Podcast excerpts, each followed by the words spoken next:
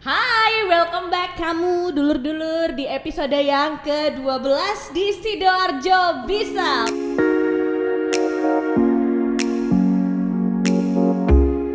Podcast dan juga kamu bisa dengerin di Spotify dan ngeliat di YouTube kita. Hari ini dan di episode kali ini pokoknya ya, aku mau ngajakin kamu untuk ketemu sama bisa dibilang dia ini teman lama aku nggak tahu dia nganggap aku teman apa enggak karena dulu tiga tahun lalu tahun 2017 lebih tepatnya aku tuh pernah menginterview dia ini pas siaran di radio gitu ya coba langsung aja nih kita sapa Mas Brewok yang satu ini Mas Agung Raharja Halo.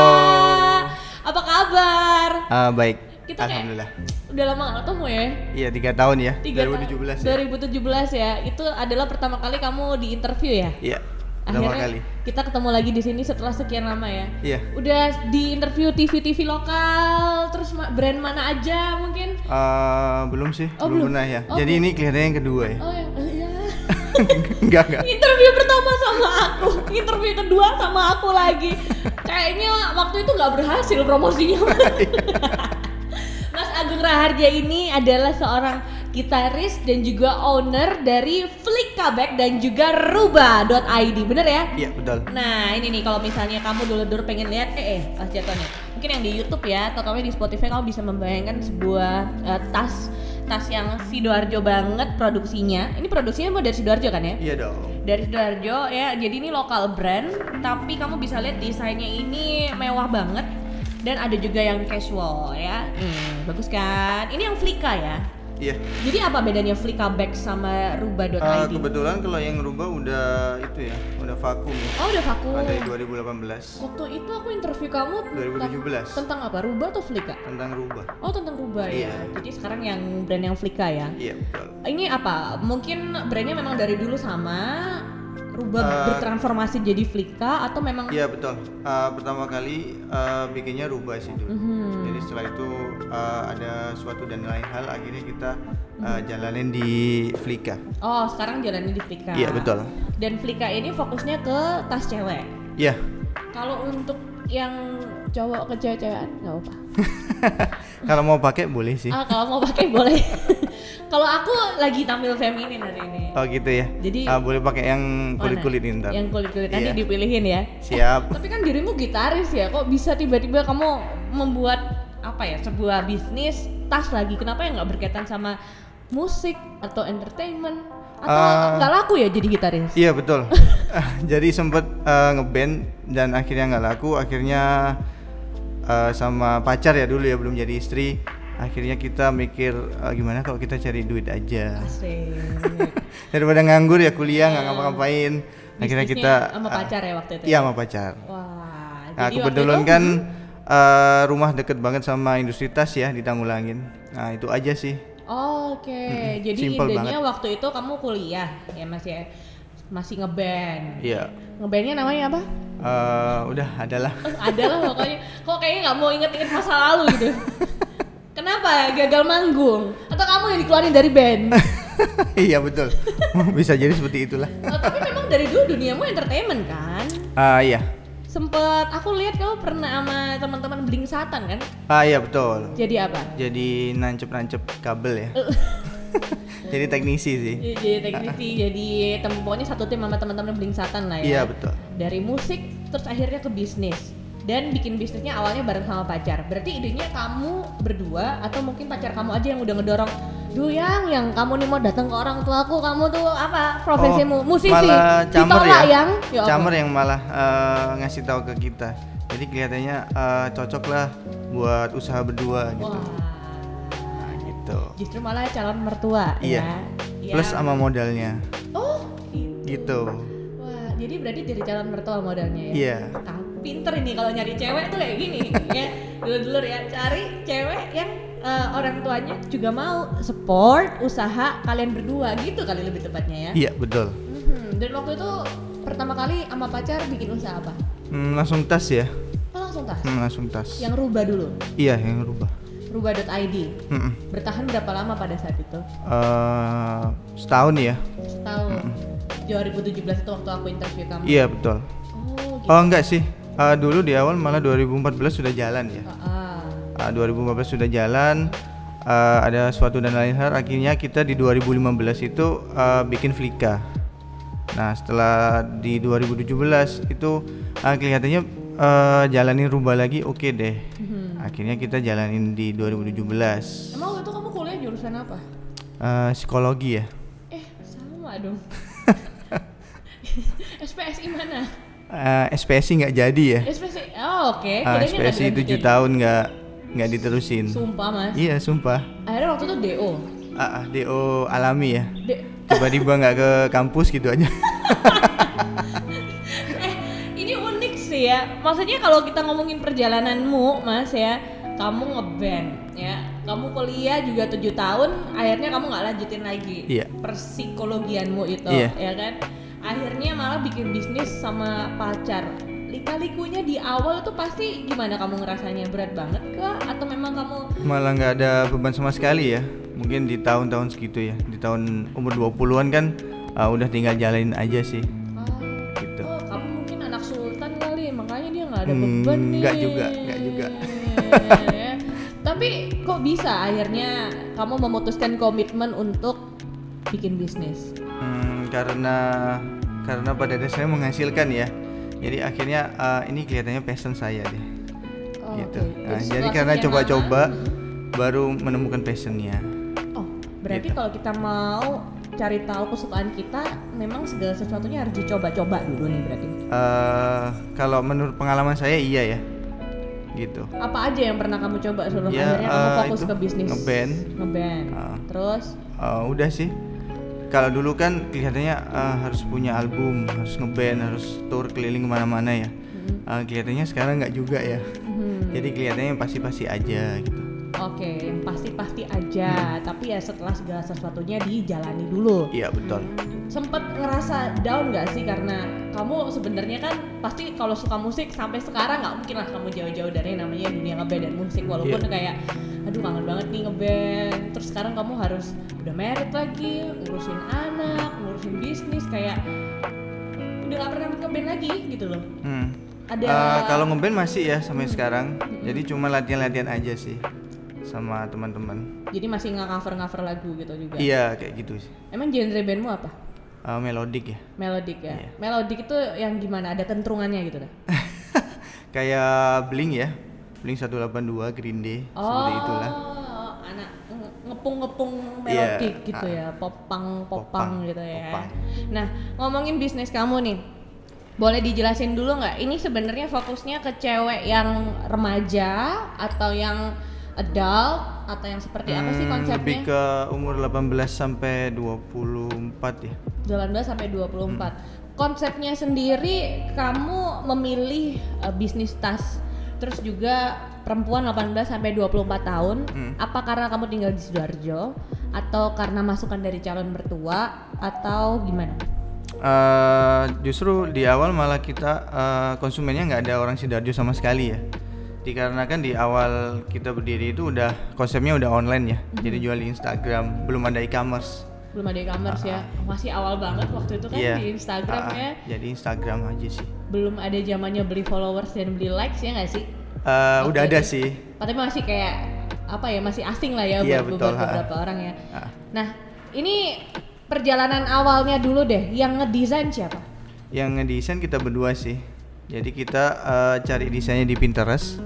Terus biasanya kita eh, ada yang dirubah, ada yang ditambahin gitu. Ada yang dirubah, ada yang ditambahin. Oke, berarti yang casual ada, Visual ada. yang buat kondangan ada, Ada. yang buat ngampus ada. Iya. Kenapa nggak sekalian aja sama tas buat cowok? eh kalau menurut saya ya, cowok itu lebih jarang beli tas ya. Jadi eh, kayak aku itu eh, kapan terakhir beli dompet, kapan terakhir beli tas, itu kelihatannya nggak cocok buat eh, buat market Mhm. gitu. Jadi lebih lama lakunya. Jadi Intinya udah- seperti itu. Kamu waktu itu awalnya dikasih modal berapa untuk bikin bisnis tas? Eh, cuma 5 juta sih di awal. Oh di awal 5 juta. Dan itu produksi berapa tas? Eh, cuman selusin ya. Satu lusin dulu. Eh, satu lusin untuk untuk empat model kalau nggak salah. Untuk empat model, satu lusin untuk empat model. Jadi ada empat lusin Produksinya dari Tanggulangin dari sini. Tanggulangin. Wah, berarti kita bisa dong ya buat kamu dulur-dulur yang mau memanfaatkan juga nih ya di Sidoarjo ini kan memang ada tempat industri tas. Iya betul. Ya. Kalau misalnya dengan modal 5 juta aja kayaknya buat dulur-dulur yang udah kerja, yang udah ada tabungan bisa lah ya untuk Eh, mulai bisa banget ya, bisa banget. Kamu nggak takut tersaingi? eh enggak sih. Soalnya uh, Flickr-nya udah lama juga ya dari 2014 ya. Mhm. Jadi mungkin orang udah banyak yang tahu. Ya benar banget banyak yang tahu bahkan sampai ini kameramen kita dulur-dulur ya ternyata dia itu pakai tas Flika dong tadi belum sempat ketemu belum tahu narasumbernya siapa Loh, ini kan tas aku ternyata sudah banyak yang pakai jangan-jangan kamu dulur-dulur udah pada pakai juga nih ya kalau kamu pengen lihat koleksinya ini ada di at Flika Bags Flika Bags. ya at Flika Bags kamu bisa pilih-pilih varian eh, range price-nya sendiri berapa dari berapa sampai berapa Eh, cuman uh, 50 sampai 85 ribu aja. 50.000 sampai 85.000. Iya betul. Wah, itu mah terjangkau banget sih. Iya banget. Jadi kamu bisa nih buka at Flickabag sambil pilih-pilih tasnya sekarang sambil minum juga nih supaya seger gitu kan ya. Kamu bisa pas lagi browsing-browsing di internet, browsing-browsing di Instagram, jangan lupa juga untuk buka Instagramnya na underscore kopina. Ini adalah another project dari Nana Tour and Travel. Jadi mereka ini punya produksi minuman ada kayak ini nih. Ini ada teh susu Thai ya. Terus ada juga ini yang kopi ini kopi susu aren banyak banget ya variannya. Latena ini kamu bisa cek di na underscore kopina dan harganya cuma 12.000 aja. Wah dirimu mau nyoba mas? Nanti kita cobain ya. Siap. kamu bisa lihat aja di instagramnya sekali lagi ya na underscore kopina. Dengan range harga tas kamu nih balik lagi ya ke Flika Bags 50.000 sampai 85.000 tuh kan kayak terjangkau banget ya Iya. nggak sampai di atas 100.000 dapat untungnya berapa Dapat untungnya adalah itu rahasia perusahaan. iya sih rahasia terusnya cuman omsetnya aku pengen tahu sih kayak sebulan atau setahun bisa nyampe berapa sih Eh berapa ya? Udah segitulah pokoknya. ada gitu dua digit Dua kalau dua digit berapa ya? ratusan Ratusan ratusan ya boleh deh, dua ratusan. digit tuh ratusan apa puluhan ya oh puluhan Puluhan, tiga digit berarti ya? tiga digit Iya, tiga digit. tiga digit Iya. ya itu dalam setahun atau bulanan Dalam sebulan aja ya. Wow Aman. modal awal 5 juta terus sekarang bisa nyampe omsetnya tiga digit men ratusan juta dalam Omset ya. Iya, iya, Ah, iya, bukan bulan- profit ya. ya tapi kan lumayan Iya. untuk betul. untuk modal awal 5 juta dan ini areanya juga dari Sidoarjo walaupun pasarnya banyaknya di luar Sidoarjo berarti konsep pemasaran dan marketingmu yang jos banget ini Iya. kamu pakai konsultan kah atau memang endorse endorse atau Eh, gimana? endorse aja sih. Kalau konsultan masih kita berdua ya. Oke, endorse-nya kamu milihnya kayak gimana tuh? Kalau milihnya eh, biasanya milih istri ya. Hmm. Jadi kalau masalah eh, endorse terus eh, pemilihan warna tas dan lain-lain itu istri ya. Kalau aku lebih ke produksi ya. Jadi langsung berhubungan sama vendor. Oh, kamu lang- langsung berhubungan sama vendor. Eh, Hmm. ini kalau sekarang banyak eh, bisnis juga yang baru mulai Oke. ya di masa pandemi juga nih khususnya. Ya. Tahun 2020 ini maksain kita untuk belajar hal baru. Kalau ngomongin soal bisnis, yang bener itu modal awal, khususnya kalau mau yang di dunia fashion ya. Hmm. kayak tas atau mungkin sepatu paling enggak itu kita harus nyiapin modal berapa sih Hmm, dan balik modalnya tuh kira-kira berapa lama kalau sesuai pengalaman ya kelihatannya eh, sedikit aja sih dulu. Eh, jadi mending eh, 5 juta dulu. Kalau 5 juta dulu kita baliknya ke 6 juta kan eh, kelihatannya kita lebih semangat ya. Daripada kita modal awal 50 eh, dapatnya cuma 40 padahal eh, dapatnya udah 40 nih. Terus eh, kelihatannya kita lebih lebih eh, kok cuma dapat yang 40 ya gitu. Hmm, jadi mending mulai dengan modal yang dikit dulu nggak apa-apa Iya. kalaupun profit balik modalnya itu dikit ya nggak apa-apa juga Iya, yang penting betul. ada kenaikan dari Iya. situ ya Mm-mm. nah dengan untung yang nggak tahu sih ya kalau profit dari kamu sendiri dengan harga di bawah 100.000 ribu tuh kayak gimana tuh banyak nggak sih Eh, banyak sih ya. Jadi kita eh, bikinnya di quantity aja sih, kuantitinya dibanyakin gitu. Kuantitinya dibanyakin. Hmm. Kalau bisnis itu yang tepat itu cari harga murah, terus untungnya dikit, tapi yang order banyak, Hmm. atau mending kasih harga yang ya middle high, Hmm. tapi yang order nggak terlalu banyak, tapi untungnya dapat banyak juga. Eh, dua-duanya nggak salah sih ya. Jadi tergantung eh, kita milih di awal marketnya itu gimana. Jadi kita maunya yang eh, kuantitinya banyak dengan harga yang murah atau kuantitinya sedikit dengan harga yang mahal gitu. Oh, oke, berarti cari marketnya dulu berarti ya. Iya. Kalau kamu ngambil marketnya Marketnya yang murah ya. Yang ngambil remaja yang masih remaja. bisa terjangkau ya. Iya. Dan akhirnya ngena. Berarti harga sesuaikan dengan market. Iya. Jangan sampai kita kasih harga yang tinggi ternyata market kita justru malah yang di bawah. Iya betul sekali. nggak akan masuk Dan gitu itu ya. terjadi di Rubah ID itu tadi. Oke, kesalahan atau mungkin eh, hikmah apa yang kamu ambil mungkin dari Eh, hikmahnya kalau kita bikin brand ya nggak melulu di harga yang mahal kok untuk sekarang itu. Jadi kalau di awal-awal kan pengennya harga yang mahal terus eh, biar cepet balik modalnya gitu ya. Mhm. Itu eh, nggak juga sih kalau sekarang gitu. Oh, menarik juga sih ya. Hmm. Nggak melulu bikin brand atau bisnis tuh yang mahal yang kelihatannya tuh kayak oh, middle up ya, high high gitu kan ya. Iya. Tapi ternyata modalnya baliknya lama ya. Mending ya udah ambil aja pasar menengah ke bawah. Iya. Seperti itu ya. Iya. Nah, kamu mau mulai bersama pacar pada saat itu. Terus akhirnya waktu calon mertua ngeliat uh, proses kalian berdua, kamu juga nih khususnya ya untuk ngejalanin bisnis ini gimana tanggapan mereka? Tanggapan mereka bagus ya, apalagi eh, setelah ngeliat lihat rekening ya. Ih kok bisa segini ya? Ini mama aja ini nggak nggak sampai segini nih rekeningnya nih. Oke, Mama restui hubungan kalian berdua. Kayak gitu. Pada saat itu langsung. Pada saat itu langsung udah nikah aja. Eh, iya nih kak, di 2008 eh 2016. 2016. Nah, kembali lagi ke Flickabex ya, masih sama Mas Agra Harja. Tadi kita sempat ngomongin soal range harga. Ya, Dari berapa tadi? lima puluh ribu sampai delapan puluh lima ribu. 50.000 sampai 80.000 berarti itu semua di bawah 100.000 ya. Iya betul. Untungnya dapat banyak nggak? Eh, nggak banyak sih. Heeh. Nah, cuman kita eh, di quantity aja yang dibanyakin. Di kuantiti yang dibanyakin, berarti produksinya yang dibanyakin. Iya. Loh bentar, kalau produksinya dibanyakin berarti harusnya bisa bersamaan dengan penjualannya harus banyak juga dong. Iya betul. Oke, berarti kamu pakai metode gini ya mas ya? Untung dikit nggak apa-apa, yang penting yang beli banyak. Iya betul. Soalnya kan ada yang bilang gini mas, "Eh, kalau mau jual barang tuh jangan terlalu murah. Nanti kamu dapat keuntungannya tuh dikit gitu loh. Mendingan itu dapat untungnya banyak. Nah, yang bener tuh kalau untuk konsep bisnis tuh gimana sih mas? Untung kecil yang beli banyak atau untung besar? Ya, yang beli nggak banyak-banyak juga sih. Tapi kan baliknya cepet, untungnya cepet banyak. Yang mana yang bener konsepnya? Eh, pada dasarnya dua-duanya nggak ada yang salah ya. Jadi eh, tergantung market kita ya. Kita mau ngarahin brand kita itu mau kayak gimana. Jadi mau ke kuantiti yang besar dengan untung dikit atau kuantiti dikit dengan untung yang besar gitu. Berarti semua tuh tergantung marketnya, Iya. betul. pasarnya. Iya.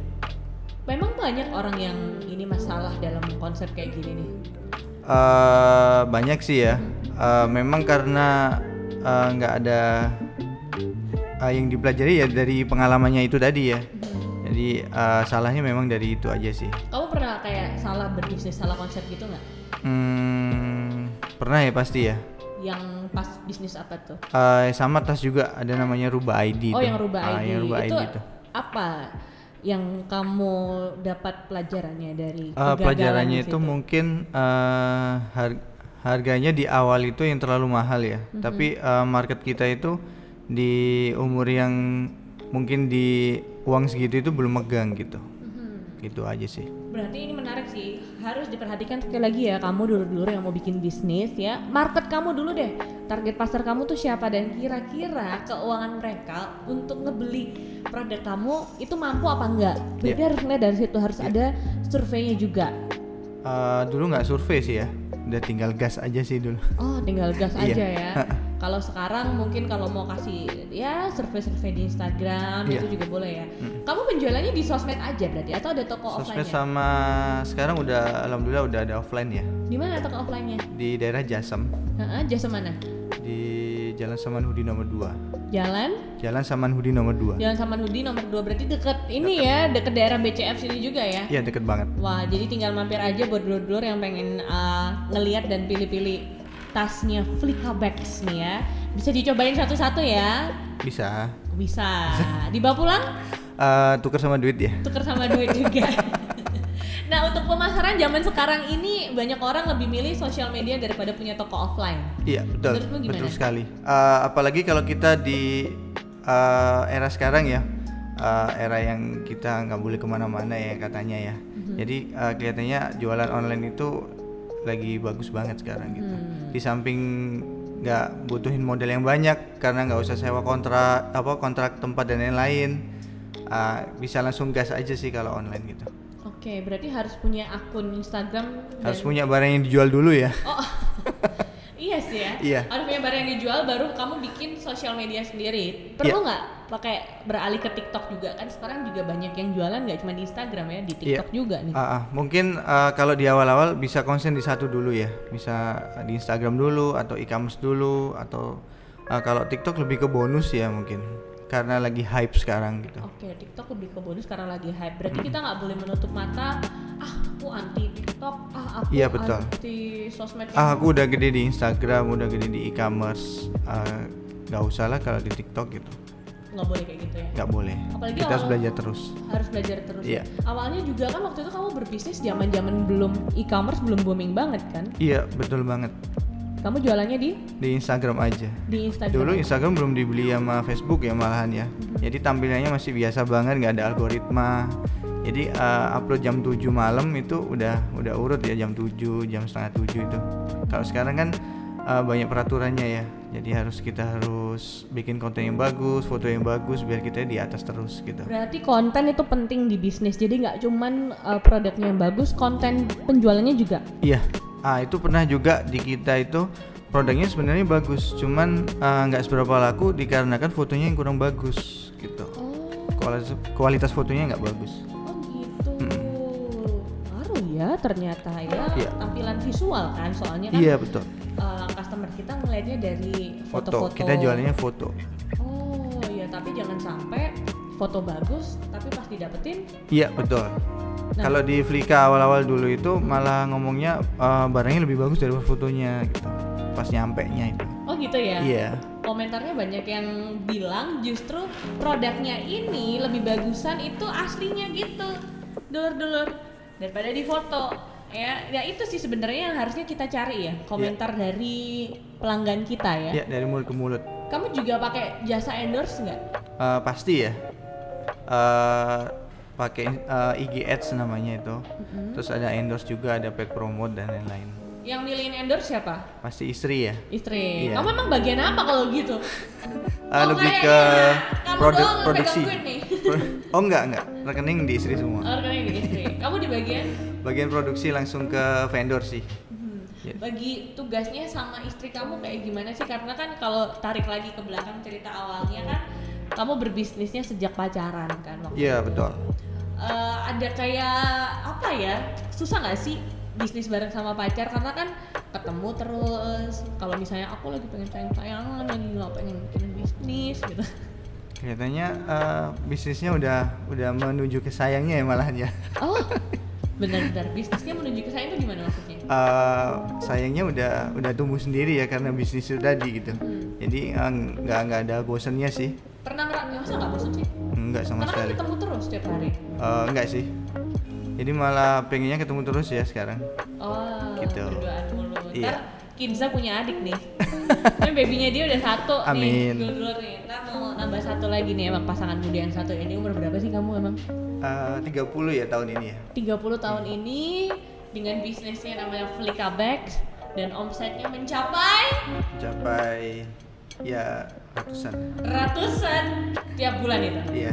Eh, omset ya, Omset, omset, omset. bukan profit. Iya, tapi kan omset bulanan udah tiga digit ratusan juta. Aduh. Kan balik lagi ke awal tadi eh, ngambil untungnya nggak terlalu banyak. Ngambil untungnya nggak terlalu banyak, Iya. tapi yang beli banyak. Iya. Wah, ini oke juga nih buat mulai bisnis juga ya. Tapi ada tips and trick nggak kalau mau mulai bisnis dengan pacar? Karena kan kamu memulainya barengnya sama pacar kan? Mm. Atau mungkin tips untuk uh, mempertahankan supaya kalian nggak tetap putus karena udah jalan bareng-bareng nih di bisnis? Iya. Uh, tipsnya kalau dulu nggak nggak ada ya. Uh, memang karena karena jodoh kali ya udah ya. Jadi udah jalan gitu aja sih. Mungkin di visi dan misinya ya disamain dulu ya. Visi Jadi bisnis itu karena apa gitu. Kamu memang waktu itu bikin bisnis karena memang mau nikah? Enggak, karena memang kepepet ya dulu ya. Jadi nggak ada pemasukan. Kalau kalau nggak kalau nggak ada job dulu di uh, ngeband dulu ya, itu memang nggak ada pemasukan sama sekali ya gitu. Hmm. Jadi dari kepepet timbullah yang namanya kegigihan Iya. dari situ ya. Iya. Terus tipsnya juga supaya ngedapetin modal dari calon mertua gimana? Eh, Karena nggak semua orang yang pacaran itu dikasih modal sama orang tua pacar. Dan kamu dikasih, kamu pakai pelet ya? eh, nggak juga ya. Mungkin ngelihat anaknya kok nganggur gitu ya. Kok Jadi kasih eh, kasih modal pacarnya aja. anakku gitu. ini kok kayak gini. kamu mungkin ini kayak susuk pengasih kamu dong. Supaya Oh, kasihan gitu lo ya? kan lo kan langsung kan kan kan kan nih nih nggak nggak nggak bercanda. Eh iya loh tapi kok bisa ya nggak semua orang tua pacar itu mau loh ngasihin modal ke pacarnya anaknya. Biasanya orang kan ngasih ke anaknya sendiri. Mungkin daripada anaknya nganggur mungkin ya. Mhm. Udah ada yang bantu juga gitu di kebetulan kan eh, mertua orang Jakarta ya. Terus eh, istri kuliahnya di Unair. Mhm. Terus akhirnya mungkin daripada nganggur juga gitu. Jadi nggak cawe-cawe banget ya. Iya. Ah, asik banget orang tua pacar kamu. Iya, alhamdulillah. Alhamdulillah lah kalau gitu ya. Komentar mereka terus gimana setelah mereka kasih modal ke kamu? Eh, belum ada komentar ya setel- setelah setahun kemudian ya. Hmm? Setelah setahun kemudian terus ngelihat pergerakan jualannya kok lumayan juga gitu. Terus akhirnya ya udahlah, oke lah gitu. Oke lah lanjut gaskan nikah dan Iya. dan rapi gitu ya. Iya. Tapi kalau pergerakan bisnis kamu sekarang di masa pandemi ngefek nggak? Hmm, di awal ngefek ya. Cuman kalau sekarang eh, alhamdulillah kok enggak ya gitu. Alhamdulillah banget gitu. Ngefeknya di awal kayak gimana tuh? Ah, di bulan di bulan Maret ya, sekitar bulan Maret kan eh, kebetulan baru pindah toko ya dari toko yang lama ke yang Jasem itu tadi. Jadi pengeluaran banyak. Terus eh, tapi tokonya belum bisa buka nih karena pandemi ini tadi gitu. Akhirnya kan eh, pengeluarannya udah banyak banget, tapi pemasukannya eh, belum bisa balik seperti awal gitu. Nah, ngefeknya di gitu aja sih. Oh, Oke, jadi cuma sempat ngerasain di awal doang, tapi Iya. untungnya adalah nggak sampai tutup gitu Iya ya. betul, nggak sampai nggak ngaji karyawan. Apa nih tipsnya supaya mungkin kamu-kamu dulu-dulu yang lagi bikin bisnis Hmm. supaya nggak ikut gulung tikar juga untuk tetap survive itu harus gimana nih Mas Agung? Eh, pertama harus eh, harus mikir terus ya. Jadi nggak jangan jangan merasa udah cukup, ah udah cukup nih aman gitu. Eh, yang pertama itu, yang kedua itu eh, gimana caranya kamu itu beda sama brand yang lain. Nah ini eh, aku ngomongin brand ya, bukan jualan ya. Kan kadang ada orang yang di awal-awal itu eh, reseller atau dropship itu ya. Kalau di brand itu gimana caranya brand kamu itu beda sama brand-brand yang lain yang serupa ya. Jadi How? kalau- ah, gimana So caranya? how? Gimana? Kamu? kalau aku ya mungkin desainnya yang beda terus eh, gimana caranya kita dengerin pasar ya jadi kalau misalnya ada DM masuk aku lagi pengen tas laptop atau apa kita gimana caranya eh, bikin tas laptop yang sesuai sama eh, brand Frika ini tadi gitu Oh, Oke, jadi Frika kan murah eh, awet. Katanya gitu. Murah tapi awet. iya murah tapi Jadi awet. sesuaikan sama permintaan pasar, tapi juga tetap sesuaikan sama standarnya brand kita. iya.